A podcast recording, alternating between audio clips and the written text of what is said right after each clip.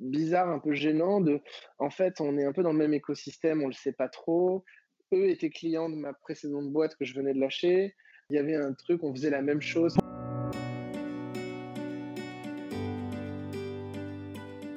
Bonjour à tous. Avant de commencer le podcast, petit instant, publicité. Je viens de lancer mon site internet dont je suis super fier, c'est lilianalvarez.com. Si vous êtes freelance ou que vous souhaitez le devenir, je vous invite à consulter la partie blog de mon site dans laquelle je partage plein de petites anecdotes qui me sont arrivées et de conseils pratiques et d'enseignements dont j'ai tiré de chacune de mes expériences. Euh, si vous souhaitez encore aller plus loin aussi, j'ai lancé une formation dans laquelle je vous accompagne individuellement pour que vous évitiez de faire des erreurs qui pourraient complètement faire foirer votre carrière de freelance. Je fais aussi intervenir au sein de la formation un avocat et un expert comptable pour toutes les questions un peu plus techniques qui se posent lorsqu'on se lance ou, même au, cours de notre carrière, telles que comment gérer un conflit avec un client, comment euh, contractualiser sa relation avec le client, quid aussi de, la fiscalité, etc. et de tous ces sujets. Euh, donc si, ça vous intéresse, je vous mets le lien en description, donc c'est lilianalvarez.com slash formation. mon temps n'étant pas extensible malheureusement, j'ai limité le nombre de places au sein de la formation, donc voilà. N'hésitez pas à consulter ça rapidement pour qu'on parle un petit peu de, votre projet.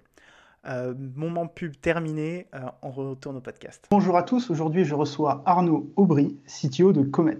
Comet, c'est une société de mise en relation entre des entreprises et des freelances dans le domaine de la tech ou de la data. Bonjour Arnaud. Bonjour. Comment ça va? Eh bien, pas mal. En cette période de confinement, euh, ça va. Ouais. Bah, du coup, tu anticipes un petit peu ma première question, qui est euh, comment est-ce que vous gérez la situation chez Comet aujourd'hui? C'est une bonne question. Je pense qu'on se débrouille, en fait, comme beaucoup d'entreprises de, notre taille. Euh, alors, nous, on avait quand même une chance euh, avant le confinement, c'est qu'on était déjà très remote. Donc, on a une team, on a une équipe technique, et pas que d'ailleurs, qui est à plus de 60% en remote. Donc, en fait, le travail à distance, ça ne nous a pas vraiment impacté. Euh, là-dessus. Après, euh, je dirais que pour nous, le plus, euh, le plus inquiétant, c'est pas tant la, crise sanitaire qui est actuelle, c'est plutôt la crise économique qui se profile. Et je pense que comme beaucoup d'entreprises, notamment des entreprises de notre taille, on flippe un peu de, voir ce qui va se passer, comment, comment, quel est l'impact en fait de cette crise sanitaire sur le, sur la société, sur l'économie. Et nous, on est, on est en première ligne en tant que petite boîte, quoi. Et euh, ce qui nous, ce qui nous importe, c'est de sauver en fait euh, nos, salariés, euh, notre business. Et pour ça, il y a beaucoup d'inquiétudes et beaucoup de, beaucoup de, d'inconnus, si je puis dire. Après, sinon, le confinement, c'est pas forcément un problème. nous, on avait l'habitude. En fait, on a des développeurs qui s'étendent de Bruxelles jusqu'à Ajaccio, en passant par Marseille, Lyon, Paris. Donc, si tu veux, la team, la team de Comet, c'est pas forcément juste des bureaux dans Paris. En fait, c'est vraiment déjà des gens dans toute la France, quoi. Donc euh, voilà, c'est pas, pas un gros problème pour nous, quoi. D'accord. Vous avez noté des ralentissements au niveau des, des recrutements des entreprises de votre côté? Alors nous, comme je te disais, par rapport à la, à la, crise économique, on a un peu arrêté euh, complètement les recrutements. Euh, en interne. Et j'imagine que ta question porte aussi surtout sur le business de Comet, c'est-à-dire de mettre en place euh, des, des, freelances euh, auprès de grands comptes. Pour l'instant, disons que ça dépend des clients. Il y a des clients qui sont plus frileux que d'autres. Je pense qu'il y a des clients qui ont des gros problématiques de gestion humaine et qui, dans ces crises-là, n'ont pas forcément envie de se rajouter des problématiques avec des freelances, on va dire. Après, de manière assez surprenante, et je pense qu'en fait, finalement, c'est pas si surprenant, mais il y a beaucoup d'entreprises, euh, notamment des entreprises du CAC 40, qui peuvent pas se passer des indépendants. Donc en gros, euh, crise ou pas crise, il faut qu'elles continuent leur activité. Je dirais qu'ils réaxent en fait peut-être certains projets. Chaque entreprise le vit différemment. Et nous, en effet, ça a eu un impact sur notre business. Après, euh, euh, je dirais pas forcément un ralentissement.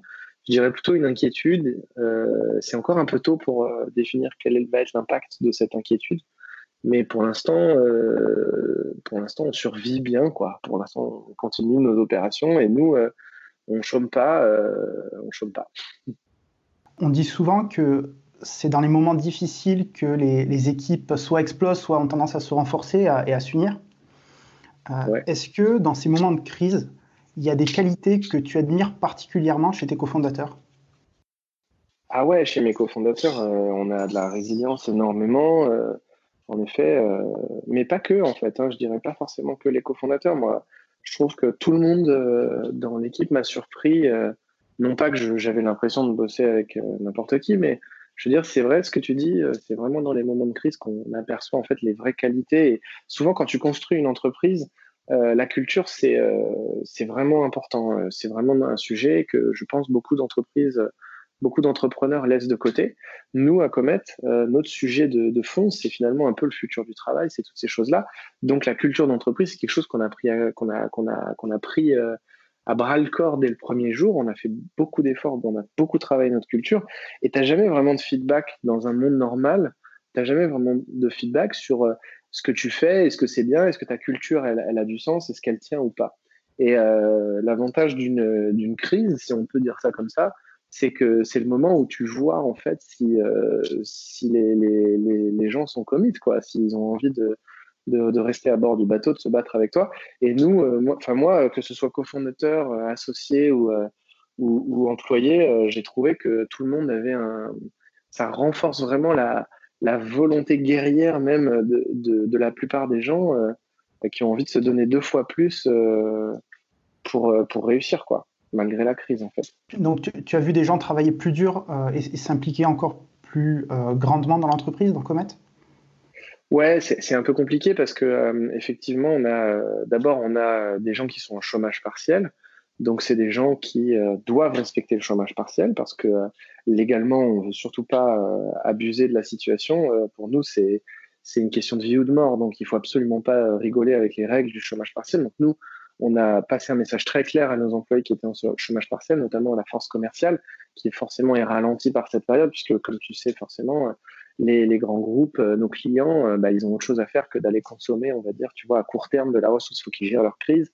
Et c'est pas une priorité pour tous les managers d'aller recruter de la main-d'œuvre supplémentaire. Euh, en indépendant ou même en interne. Donc du coup, on, a, des périodes de chômage partiel avec nos salariés qui sont sur la partie commerciale. Eux sont priés de respecter le chômage partiel. Après, pour le reste, au niveau du, de, la partie R&D, de la partie tech, data, etc. en interne, on a aussi des périodes qui sont soit adapté par rapport aux gens qui ont des enfants, soit adapté par rapport au chômage partiel. Mais en fait, euh, il y a vraiment une,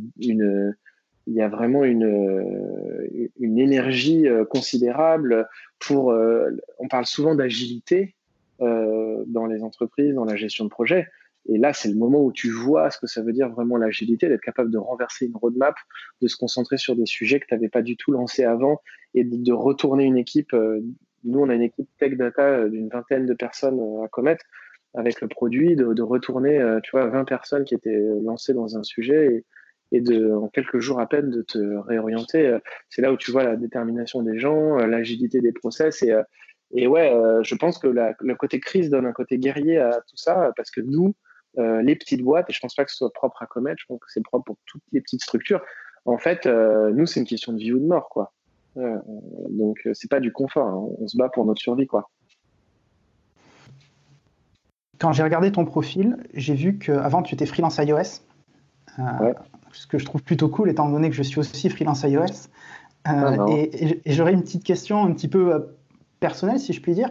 Durant cette transition que tu as fait entre freelance iOS et, CTO de Comet, mhm. est-ce que tu as vu que certaines compétences que tu avais pu acquérir lorsque tu étais freelance euh, t'ont resservi lorsque tu, étais, tu es devenu CTO Est-ce que tu as vu aussi certaines lacunes que tu as dû surmonter?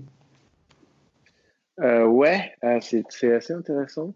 En effet, j'ai une, euh, une grosse partie de ma carrière qui était sur du mobile, notamment iOS, et ça a créé des choses en effet positives et négatives. Dans la partie positive, moi, ce qui m'a pas mal servi, c'est que je trouve que souvent, enfin moi j'ai connu en tout cas les versions d'iOS, euh, je crois que j'ai commencé à coder sur la version de 2 ou 3 d'iOS, donc c'était vraiment au tout début. Ah oui. Euh, et à l'époque, je suis un ancien Objective-C et tout, j'ai connu les déboires, euh, j'ai vu la naissance de Swift, j'ai vu pas mal de trucs arriver. et en fait, ce qui m'a le plus surpris, c'est que à l'époque, quand on faisait du mobile, euh, et encore, euh, je dis à l'époque, mais c'était même pas Symbian OS et tout, avant nous, il y avait beaucoup, beaucoup de, de, de... il y avait encore plus de problèmes, quoi. Mais en tout cas, la naissance d'iOS, c'était vraiment la naissance de la 3G. pour ceux qui s'en souviennent. Mm. Et donc, il y avait des contextes à la fois de ressources et à la fois de réseaux qui étaient dégradés au possible. Donc, moi, j'ai appris à. Enfin, j'ai pas mal évolué dans un environnement où les ressources, elles, étaient, elles avaient de la valeur, beaucoup de valeur. Aujourd'hui, quand tu codes, tu te rends compte que bah, quelque part, j'ai un de mes devs de mon équipe qui m'avait sorti cette phrase qui était très drôle, qui m'avait dit Tu te rends compte qu'il y a des gens qui ont été sur la Lune avec la puissance de calcul de ta clé de voiture.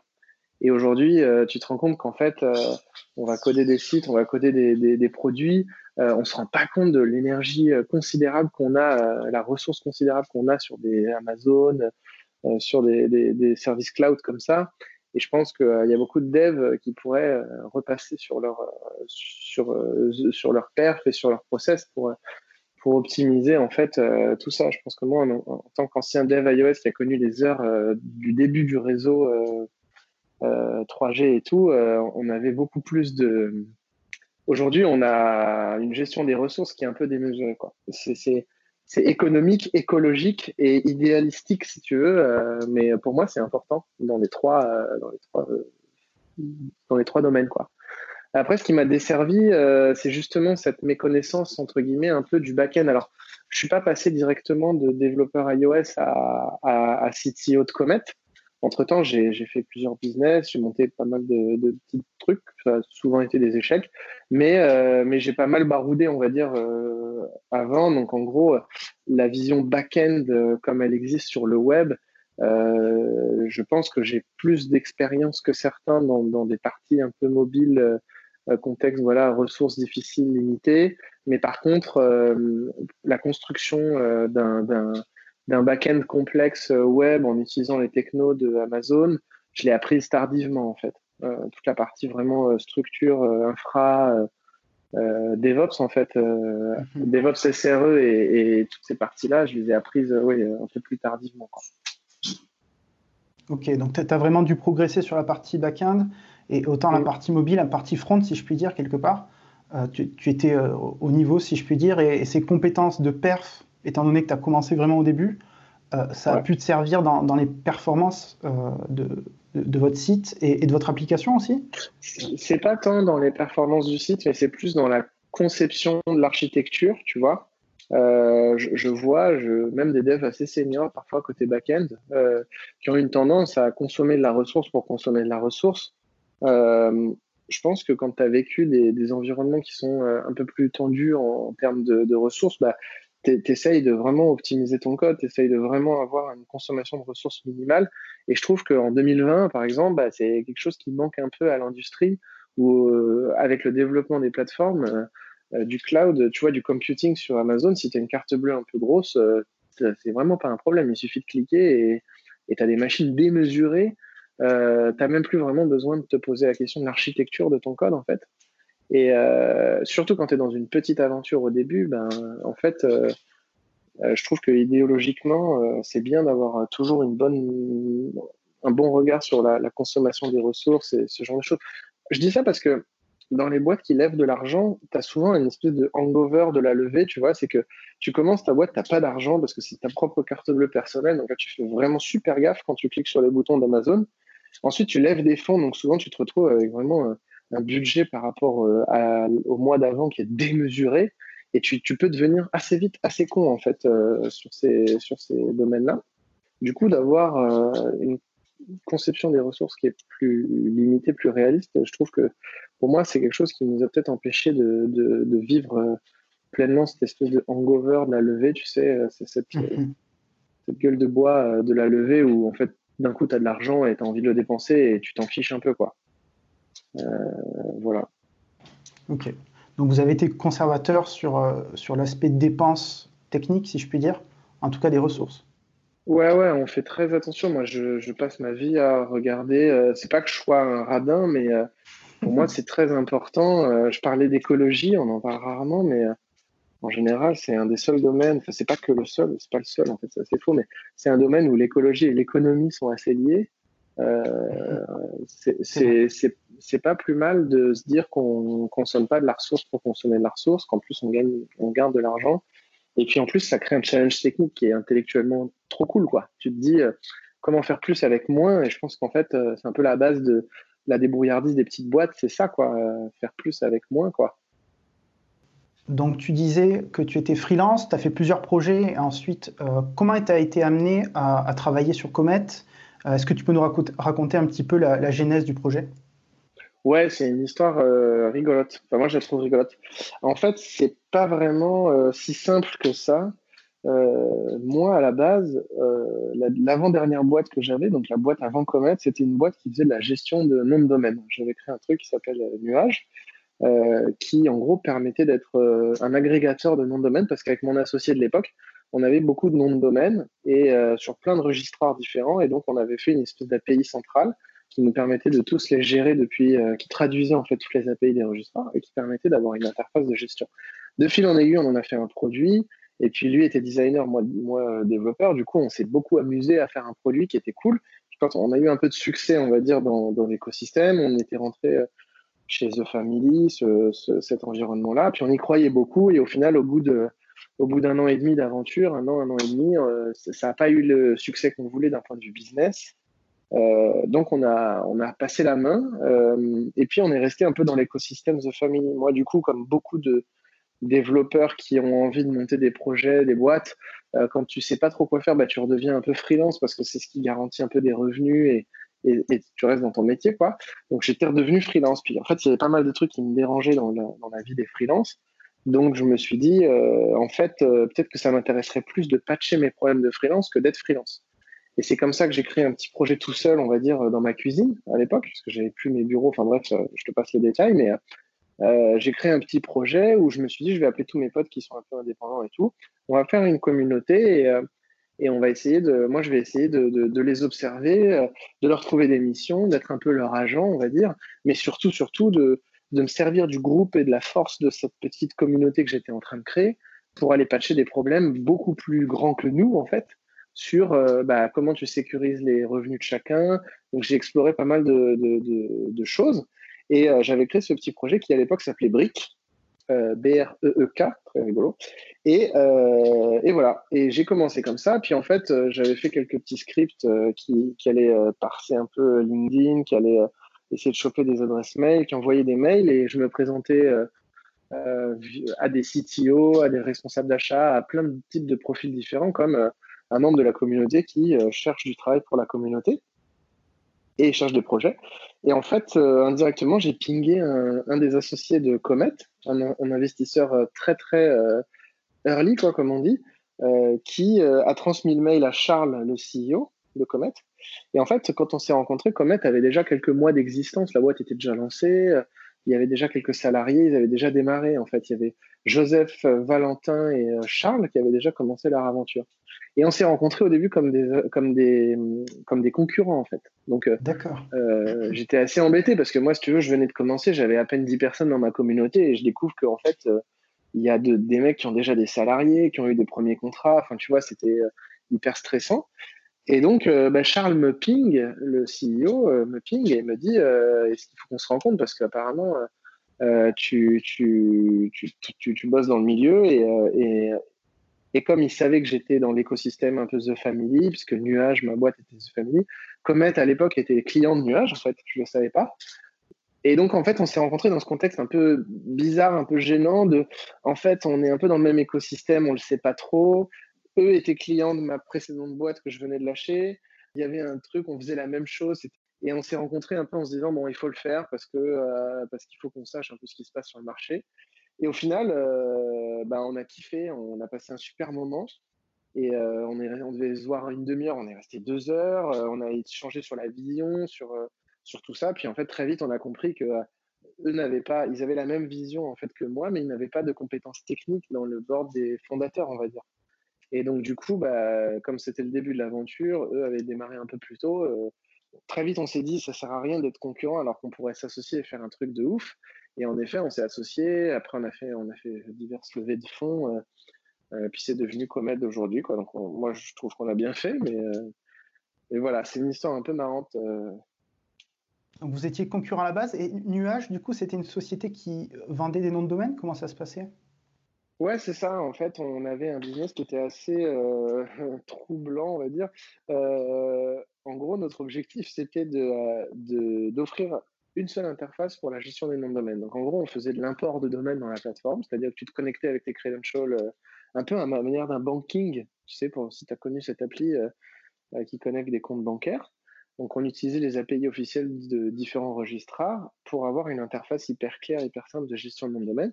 On vendait des noms de domaine, en fait, on était sous-traitant, on n'était pas sous-traitant, on était partenaire avec Gandhi et on vendait des noms de domaine de Gandhi.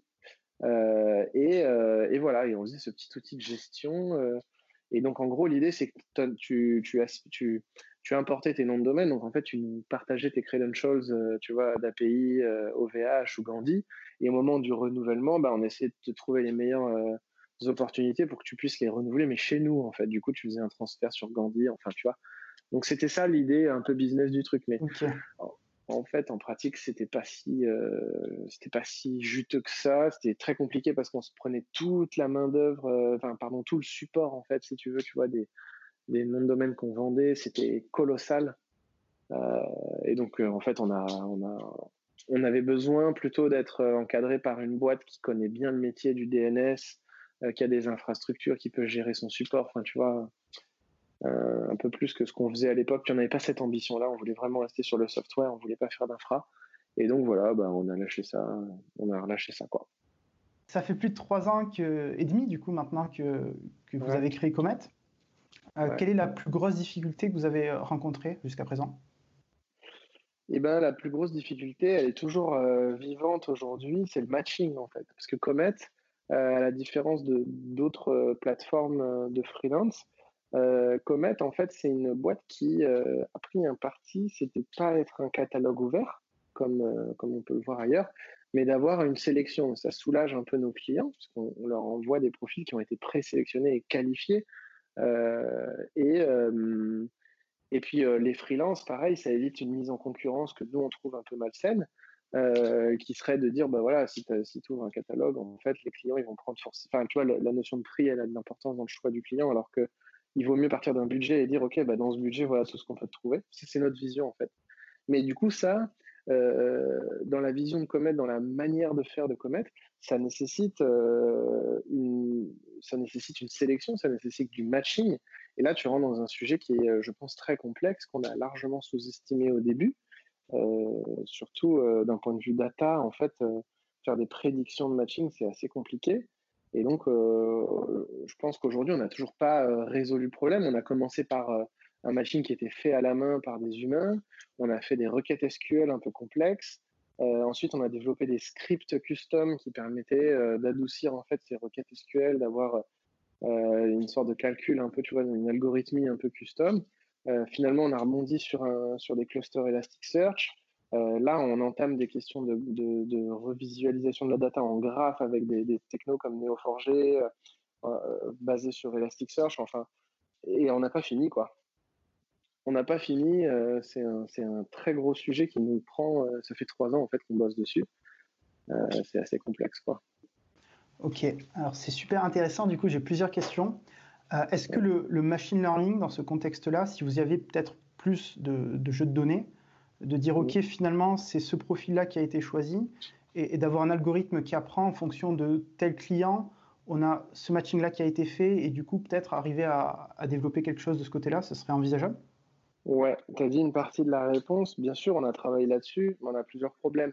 Le premier, c'est que le, le bon matching, en fait, il faut bien comprendre le contexte, c'est pas que du hard skills. C'est-à-dire que euh, les hard skills, tu sais, c'est tes compétences techniques. Par exemple, est-ce que tu sais coder en Swift? Euh, Si tu es, si es, bon en Swift, euh, tu sais faire du Swift, tu vois.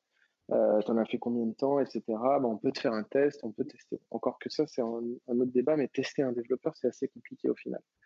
Euh, en gros, pour répondre à ta question, euh, le match qui va marcher, c'est aussi c'est un match qui est basé sur l'union des hard skills et des soft skills. Et les soft skills, c'est plutôt tes compétences humaines. Est-ce que tu es leader? Est-ce que tu es plutôt euh, bon dans la communication humaine? Ou alors au contraire, est-ce que tu vas être une machine euh, qui pose pas de problème, qui fait tout ce qu'on lui dit? Est-ce que tu as une capacité de leadership? Ou est-ce que tu as une capacité, tu vois, un peu critique sur le produit, sur les specs? Entrepreneur ou pas, enfin tu vois, tout ça c'est des compétences et finalement, on n'est qu'au début, si tu veux, de l'histoire. Dans, la vie de Comet, nous, notre ambition, c'est d'être bon euh, sur les, hard skills, sur les soft skills, parce que c'est ce qui nous permettra de prédire un match de qualité. Et donc, en fait, si tu regardes l'aspect purement technique, en fait, euh, c'est très compliqué. C'est vraiment très, très compliqué. Euh, donc, nous, on a testé un peu des solutions de machine learning. Tu as donné une partie de la réponse, c'est qu'en fait, on a assez peu de data. Donc, euh, tu vois, on n'est pas. le machine learning, c'est pas mal quand tu es une banque, par exemple, où tu as énormément de flux de données qui passent. Donc, en fait, tu peux observer vraiment une quantité colossale de data. Nous, on n'est pas du tout dans cette, cet environnement-là. Donc, tu as une première solution face à ça, c'est d'en générer un peu plus. Donc, tu vas trouver des mécaniques, en fait, si tu veux, produits euh, qui vont permettre de générer plus de data. Récemment, tu vois, on, a ouvert les missions côté euh, freelance, euh, ce qu'on appelle le frigo en interne, parce que c'est un peu l'image de tu rentres chez toi, tu ouvres le frigo pour savoir ce que tu as à manger. Quoi. donc, on a, on a ouvert les missions côté freelance, côté dans la plateforme. Le but de ça, c'était de répondre à des problématiques de visibilité des missions pour les freelances, mais c'était aussi de nous permettre d'aller générer de la data sur l'exploration en fait de ces missions, parce que les freelances du coup vont s'en servir, ils vont générer de la data sur la plateforme et on va regarder comment ils explorent leurs missions. Ça nous donne en fait, si tu veux, un peu plus d'informations euh, que ce qu'on avait au, préalable. Euh, mais après, quand bien même, on, reste loin des jeux de données euh, pour faire du machine learning. Donc, en fait, il va falloir trouver d'autres techniques euh, le machine learning supervisé par des humains, c'est aussi une bonne chose, mais il faut que tu sois sûr de ton feedback parce que euh, en fait, euh, bah, l'humain il va, il va, il va, il va inculquer en fait si tu veux un feedback positif ou négatif sur des prédictions que tu peux faire. Si l'humain est biaisé ou ce genre de choses, bah, tu vois, tu vas biaiser aussi ton set de, de, résultats. Donc ça, c'est c'est compliqué aussi. Et on sait que l'humain est biaisé. C'est pas une question en fait. Euh, je parle pas encore euh, des biais euh, racisme, euh, tous ces trucs. Hein. Je parle même de, bah, je sais pas, tu, tu vas trouver un profil de féminin qui va être peut-être un peu plus enclin à sélectionner des femmes, surtout dans un contexte très masculin comme le dev ou la data. En fait, tu vois, tout ça, c'est des petites choses que tu ne peux pas voir, que tu peux difficilement percevoir et qui sont assez complexes finalement avec nos, nos quantités de données. Euh, du coup, euh, du coup, voilà, c'est très compliqué. c'est très compliqué. Quand il y a un client qui vient vous voir et qui dit j'ai tel budget, comment est-ce que vous faites le matching par rapport au prix d'un freelance? Parce que euh, tu peux avoir un freelance qui est, malgré, ses, malgré qu'il soit junior même peut-être, en, termes d'expérience, soit peut-être très compétent et arrive à réaliser la mission dans, dans les limites du budget, malgré un TGM peut-être plus élevé que les autres. Comment est-ce que vous arrivez à évaluer tout ça? Alors ça, c'est aussi une bonne chose. Euh, je vais peut-être même profiter de ça pour en parler un peu avec les freelances euh, qui pourraient nous écouter. Euh, le budget, finalement, c'est pas un critère de première zone. Comme tu viens de le dire, on assiste surtout à des choses qui sont très étonnantes. Parfois, tu as même des freelances qui sont très seniors, qui vivent en province, par exemple, et qui se sous-estiment, c'est-à-dire qui, vraiment ont un budget. Moi, j'ai vu des, des, freelances seniors dans le web back-end, par exemple, tu vois, sur des technos, euh, je sais pas, du Python ou, des, ou même du, enfin, tu vois, du, PHP ou même du Node, euh, sur des technos qui se vendent euh, à la journée à 400 euh, euros jour, tu vois, et qui ont l'impression que c'est un prix qui est, euh, énorme. Le problème, c'est qu'en fait, bah, des seniors, un mec qui a 7 ou 8 ans d'XP dans, dans, du Node ou dans du, Python, par exemple, en back-end, il vaut plutôt 6, 650 par jour, quoi. Euh, et ça, euh, c'est un vrai problème. Parce que du coup, si tu prends le critère du TJM dans ton matching, bah, tu te prives de ces profils-là et tu n'éduques pas forcément ces profils. C'est qu'eux le sauront jamais. Et en plus, ils vont juger la plateforme Comet comme étant une plateforme de mauvaise qualité qui ne leur donne pas suffisamment d'expertise, pas de, pardon, d'opportunités. Et donc, c'est un problème. Donc je pense que déjà dans le poids de tes features, dans le poids de tes sélections, euh, des, critères de sélection, le TGM, c'est pas le plus important. Euh, nous, ce qu'on essaye de faire, c'est de voir ça un peu comme une gaussienne, tu vois. Donc en gros, euh, le pic, c'est évidemment le budget qu'a donné le client. Donc on va favoriser les gens qui sont proches de ce budget, mais on va s'autoriser à explorer en fait des profils qui sont plus chers et des profils qui sont moins chers. Euh, pour ces raisons-là, parce qu'en fait, dans les profils qui sont moins chers, euh, bah, tu peux quand même trouver des pépites. Après, il faut comprendre un truc. Dans la relation commerciale du prix, ça en dit beaucoup. J'avais euh, bah, un collègue euh, qui est notre directeur des opérations qui répète une phrase souvent qui dit ce qui est gratuit n'a pas de valeur. Ça, ça semble être un pléonasme, mais en réalité, il a raison. Si, tu, si toi, tu es un expert, que tu vas voir un client, que tu veux absolument bosser pour un, pour un client, tu lui dis, mais je suis tellement content de faire le projet que je t'offre ma compétence. il va te prendre pour une tanche, en fait. Il va te prendre pour une bille parce qu'il va se dire, un mec qui est bon, il offre pas, ça coûte cher. Un mec bon, ça coûte cher.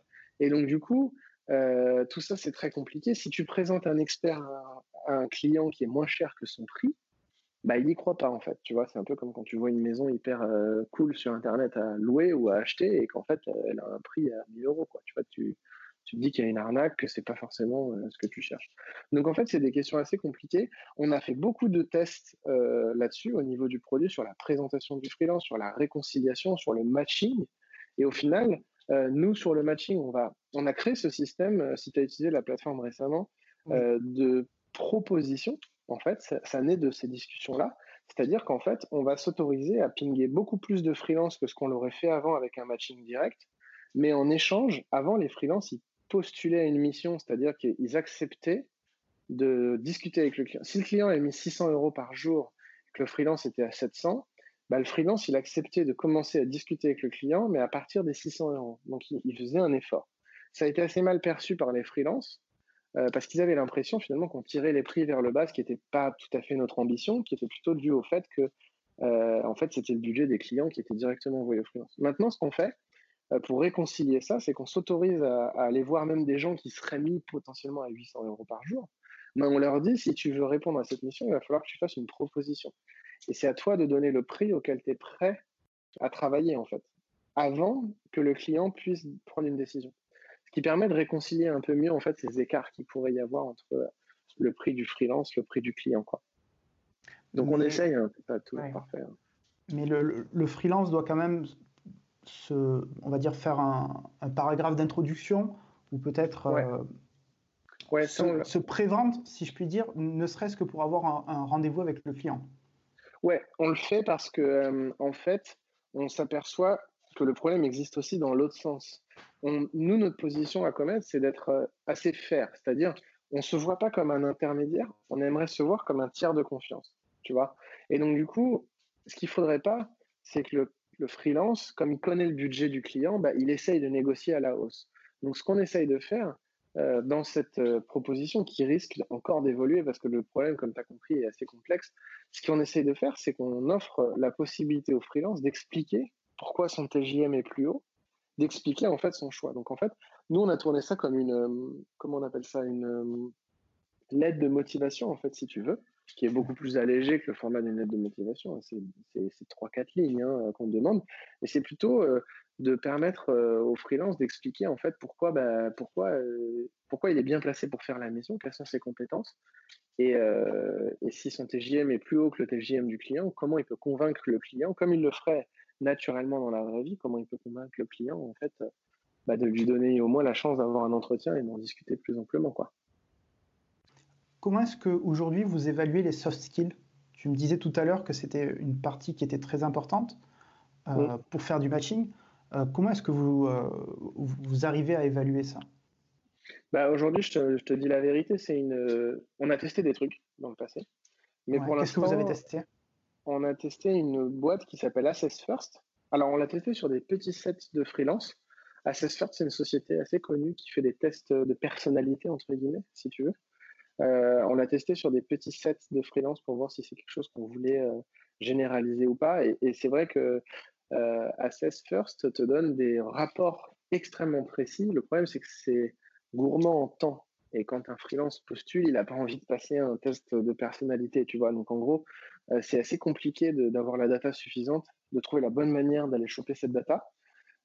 Aujourd'hui, si tu veux, le truc qui est en prod, c'est que nos, si tu veux, il y a des humains chez Comet qui, supervisent en fait euh, la gestion euh, des, matchs qui sont faits par la machine.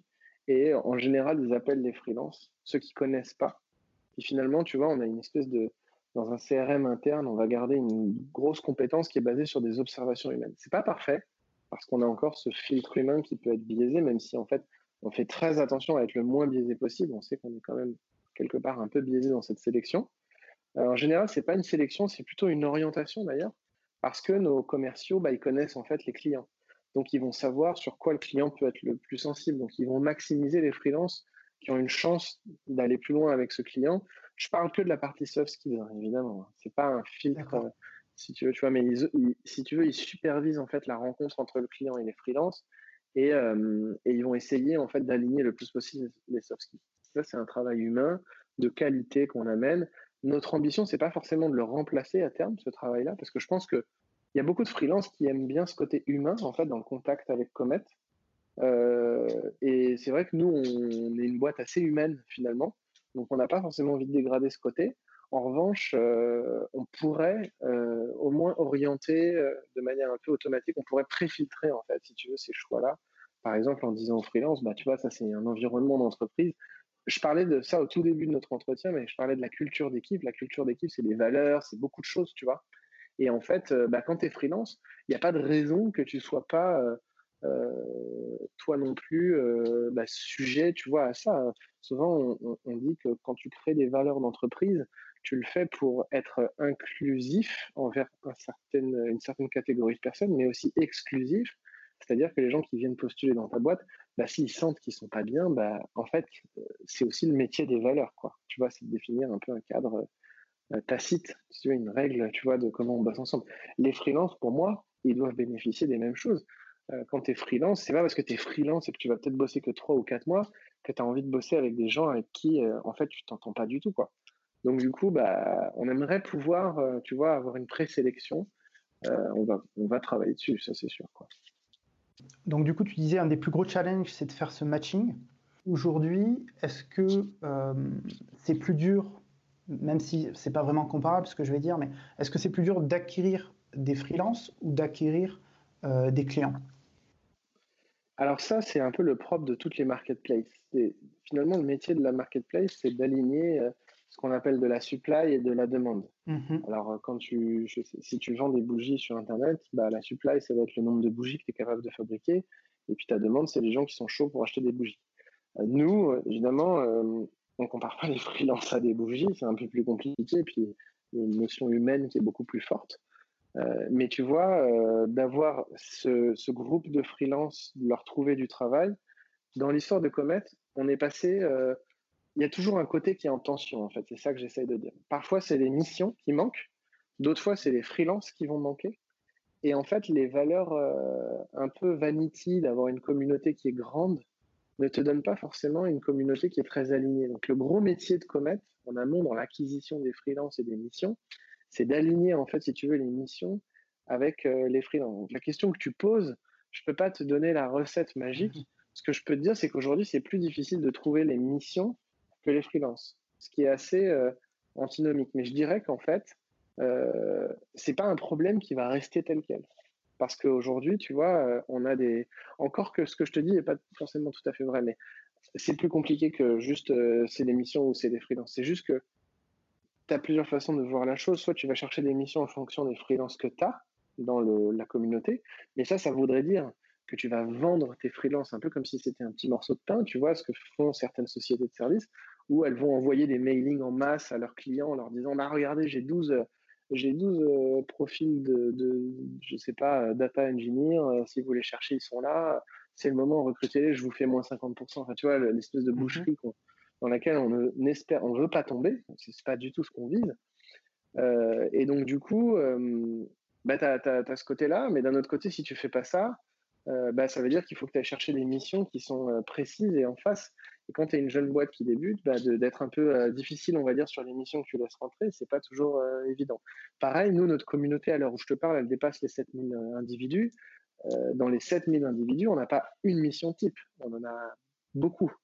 Donc nous, on travaille avec notre équipe data en interne, dans la partie un peu business intelligence, on fait des clusters de, missions type et de groupes de freelance type, et on essaye de voir comment sont remplis ces clusters. Est-ce que est-ce que dans ces missions types, on a suffisamment de freelance en face ou pas?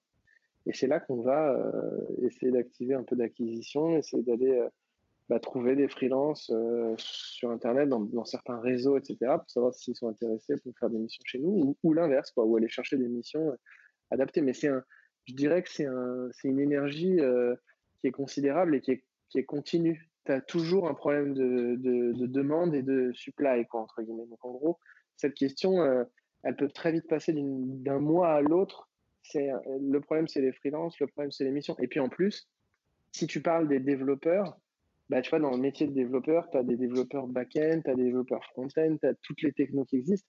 En fait, en fonction des technos, euh, bah, c'est pas forcément euh, un problème de demande ou de supply, tu vois. Ça peut s'inverser d'une, verticale à une autre assez vite.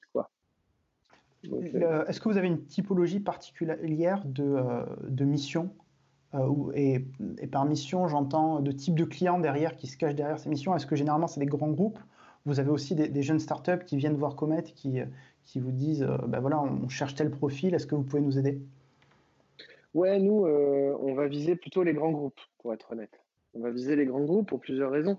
La première, c'est parce que nous, ce qu'on cherche, notre mission auprès de la communauté, c'est de sécuriser des freelances, c'est de sécuriser des indépendants. Donc, euh, les grands groupes, déjà, en général, euh, n'ont pas de problème de paiement. Ils ont des missions qui sont plus longues. Euh, dans des cadres, c'est un peu plus sérieux, c'est plus défini. Euh, et, euh, et, et c'est euh, voilà, en général, si tu es capable d'offrir à des freelances, quand tu es freelance, tu vas chercher des missions. Si tu trouves une mission de 4 ou 5 mois, tu as déjà fait la moitié de ton année quasiment, tu vois. C'est plus sécurisant que si tu trouves une mission de 3 semaines. Et en général, les startups, c'est plutôt des missions de 3 semaines.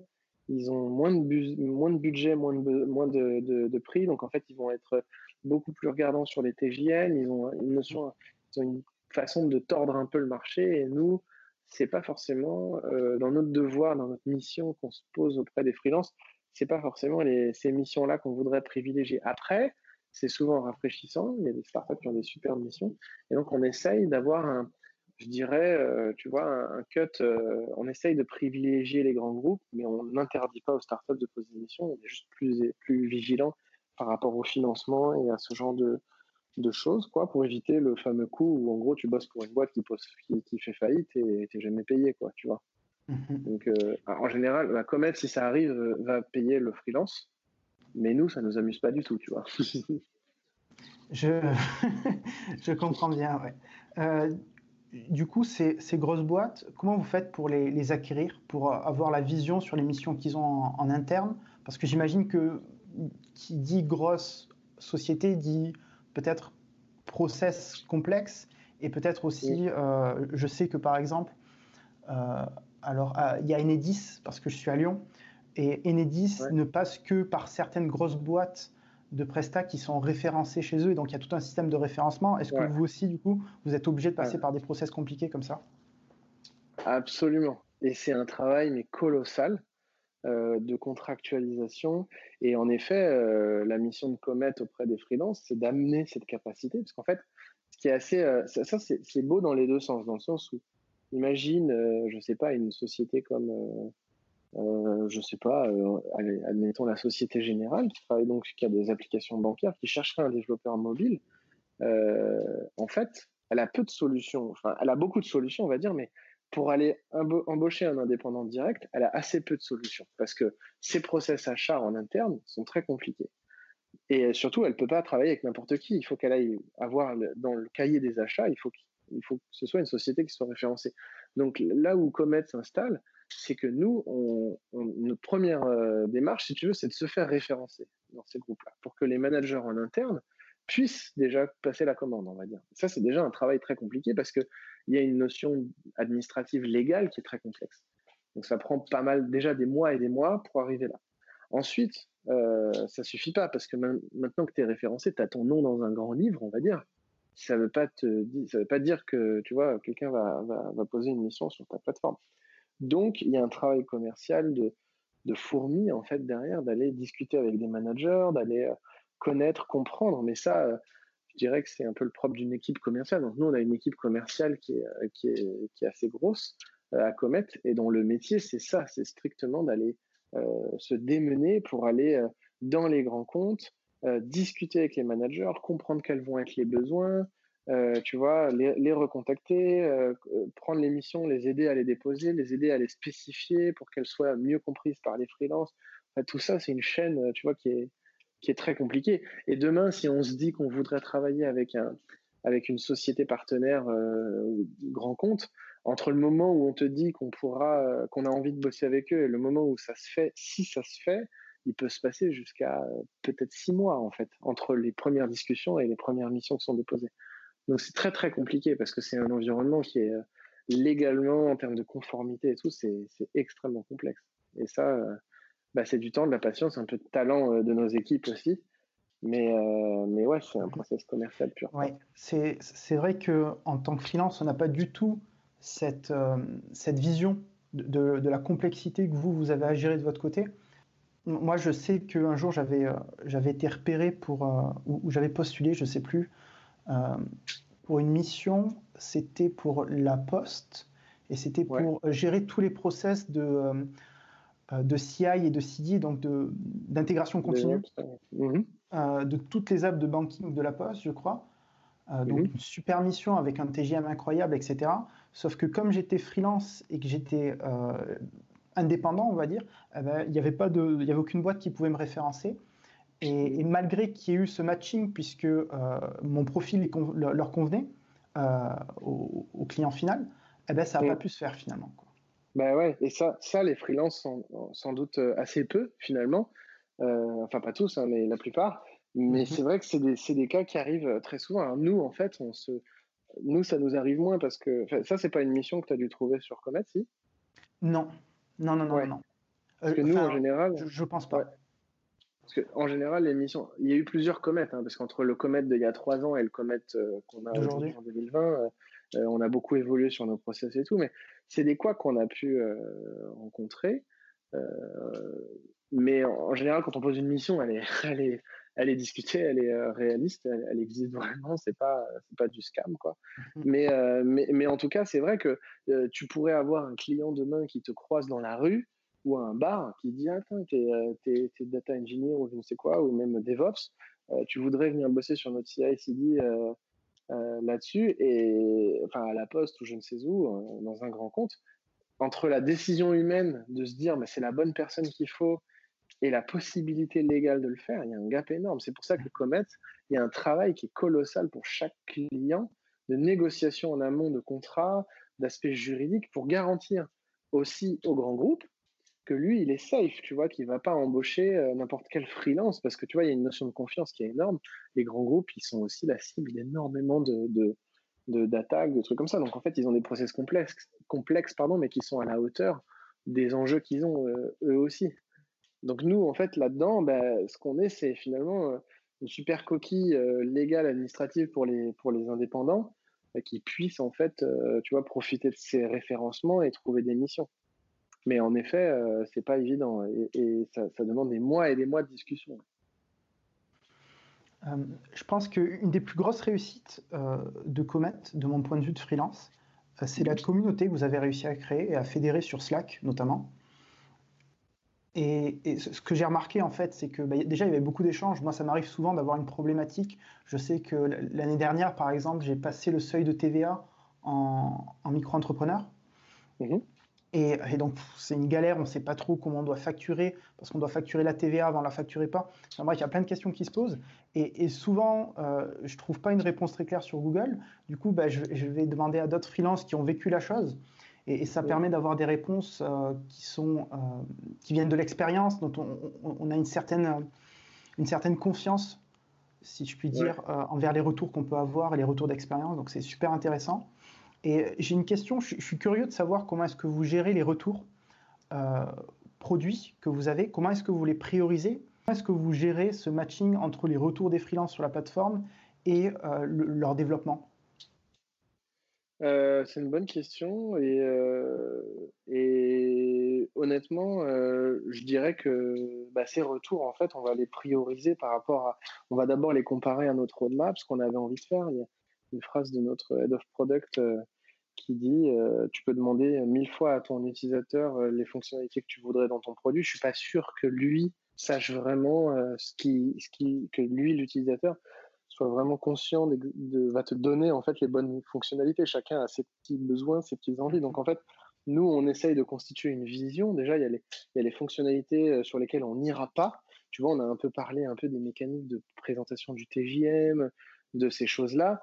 Euh, ça c'est toujours plus complexe que ça en a l'air quand tu le regardes d'un point de vue d'utilisateur. Donc déjà, nous, on essaie d'avoir une vision assez complète en discutant beaucoup en interne, en se forgeant une conviction sur des sujets. Donc on sait déjà qu'il y a des domaines sur lesquels on n'ira pas et d'autres sur lesquels bah, on ne sait pas trop s'il faut faire le pas ou, quoi. Euh, les retours qu'on a, ils sont assez nombreux. Euh, s'ils tombent dans, la, verticale du domaine entre guillemets dans lequel on veut pas aller, bah, on les abandonnera. En fait, ces retours, il n'y a pas de discussion. On est fidèle à notre vision. Euh, en revanche, pour le reste, bah, on va essayer de compiler. On les compile. On essaye de regarder le poids qu'ils ont. On essaye de regarder aussi en interne euh, on a une espèce de matrice de priorisation basée sur l'impact, euh, l'impact que potentiellement ça pourrait avoir dans le produit et le coût de développement qu'il y a derrière. Parce que parfois, il y a des projets qui ont, disons, peu d'impact dans le produit, mais qui ont un faible coût de développement. Donc, dans ce cas-là, bah, c'est OK de les prioriser, on va dire, par rapport à des sujets qui ont un faible impact, mais un très gros coût de développement que tu voudrais presque abandonner. Euh, tu vois, en fait, c'est cette fameuse matrice de priorisation entre l'impact que tu peux donner à ton produit et, le coût, euh, tu vois, technique. Est-ce que vous avez remarqué des patterns au niveau des freelances qui réussissent le plus sur la plateforme? Euh, Qu'est-ce que tu entends par pattern? Euh, Je ne sais pas. est-ce qu'il y a des freelances qui ont tendance à plus réussir que d'autres? Et si oui, est-ce que vous savez pourquoi? De votre côté par rapport aux données que vous pouvez avoir au niveau de l'onboarding est-ce que vous dites, ben voilà, ok, ce freelance-là, ou peut-être la, techno-là, elle est, plus recherchée euh, aujourd'hui, ou, euh, ou je ne sais pas, peut-être par rapport aussi aux notes de personnalité, comme tu disais, des, soft skills, est-ce que vous avez vu certaines qualités qui euh, étaient, on va dire, récompensées d'une certaine manière par les clients qui, qui choisissaient plus ou moins, enfin, qui choisissaient certains types de prestataires plutôt que d'autres?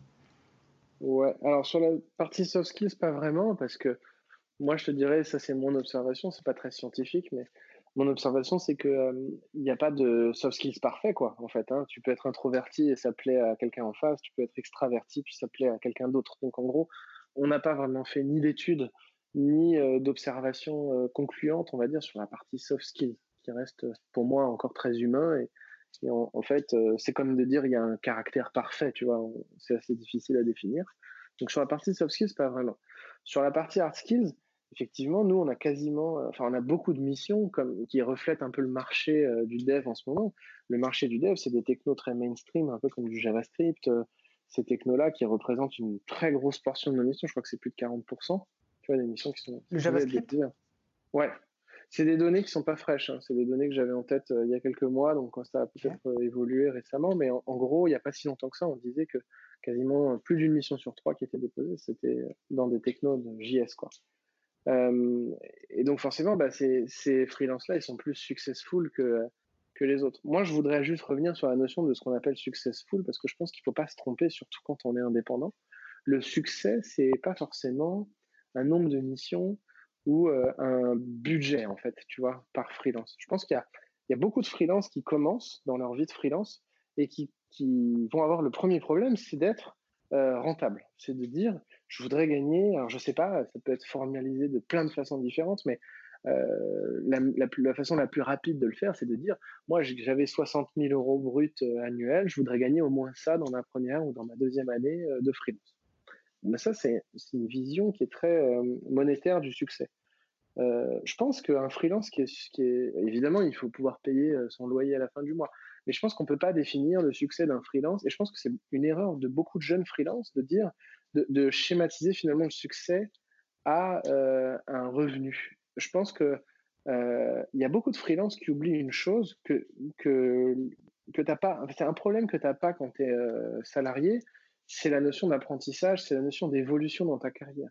Le problème d'un freelance qui serait freelance iOS, comme nous deux, on a pu l'être, ou toi, tu peux l'être encore, c'est que c'est que quand tu réduis ta carrière à un skills et à un budget, au final, tu vas passer 10 ans à être dev iOS, euh, la techno va vieillir, toi, tu seras très bon, mais en fait, euh, tu, tu, vas, tu vas pas passer à autre chose, tu n'auras pas senti le bon moment, tu n'auras pas senti l'opportunité. Et je pense qu'une carrière, tu peux pas la réduire et la figer, tu vois, à un skill et à un revenu euh, annuel. Donc je suis assez, euh, je suis assez euh, euh, frileux par rapport à la notion de succès, surtout des indépendants, parce que je pense qu'il y en a beaucoup qui se trompent là-dessus. Tu parlais notamment de notre Slack. Je pense que notre Slack, il a une vertu qui est énorme de pouvoir guider les gens quand ils ont des problématiques tu vois, mécaniques ou techniques dans leur projet ou dans leur carrière. Mais il a une autre vertu, c'est qu'il permet à des freelances de se connecter à la manière où, en tout cas, nous, c'est comme ça qu'on l'a vu quand on l'a conçu, ce Slack, cette communauté, c'est qu'il permet aussi à des freelances de se connecter un peu comme toi, comme un salarié se connecterait avec ses collègues. Et finalement, c'est de toutes ces discussions un peu humaines que vont naître en fait des projets perso, que vont naître des ambitions sur des technos qui sont émergentes. Moi, tu sais, j'étais euh, freelance mobile. Comment j'ai commencé à faire du mobile C'est quand je bossais chez Thales. Et c'est à l'époque où Apple a sorti son SDK, euh, tu vois, c'était en 2008 ou 2009. Moi, à la base, mon métier, je travaillais sur des outils de supervision applicatif et sécurité chez Thales. Et en fait, je codais euh, le midi à ma pause déj avec mes collègues euh, sur le SDK de iOS, en fait. Et c'est devenu ma carrière pour au moins 7 ou 8 ans après, quoi. Mhm. Mais tu vois, c'est né d'une discussion informelle entre des collègues. Et je pense que, euh, en tout cas, la manière dont nous, on a voulu le concevoir, ce Slack, c'est aussi un moyen pour des freelances de pas trop se, se perdre, en fait, si tu veux, euh, se perdre socialement, de s'enterrer dans une compétence qu'on sait faire, de répéter, de répéter tout ce qu'on sait et de jamais prendre de risques et de s'endormir. Il y a des freelances qui nous écoutent, comment est-ce qu'ils font pour trouver Comet aujourd'hui? Bah, Comet, c'est disponible sur comet.co. Euh, ils peuvent aussi m'envoyer un mail sur arnaud.comet.co. Je suis long, mais je réponds euh, à tous les mails. Et puis, euh, sinon, qui viennent sur le site, qui s'inscrivent dans la communauté, ils peuvent directement s'inscrire sur le Slack, avoir accès, poser leurs questions, venir. Si c'est pas moi, il y a forcément quelqu'un de Comet qui viendra leur répondre. Et, et puis voilà, quoi, plus on est de fous, plus on rit. Euh, n'hésitez pas, venez, on est sympa, quoi. Prouvez-moi que ma maman et la NSA ne sont pas les seuls à écouter cet épisode. Abonnez-vous, mettez un énorme pouce bleu et notez le podcast, ça nous aide vraiment beaucoup. Merci.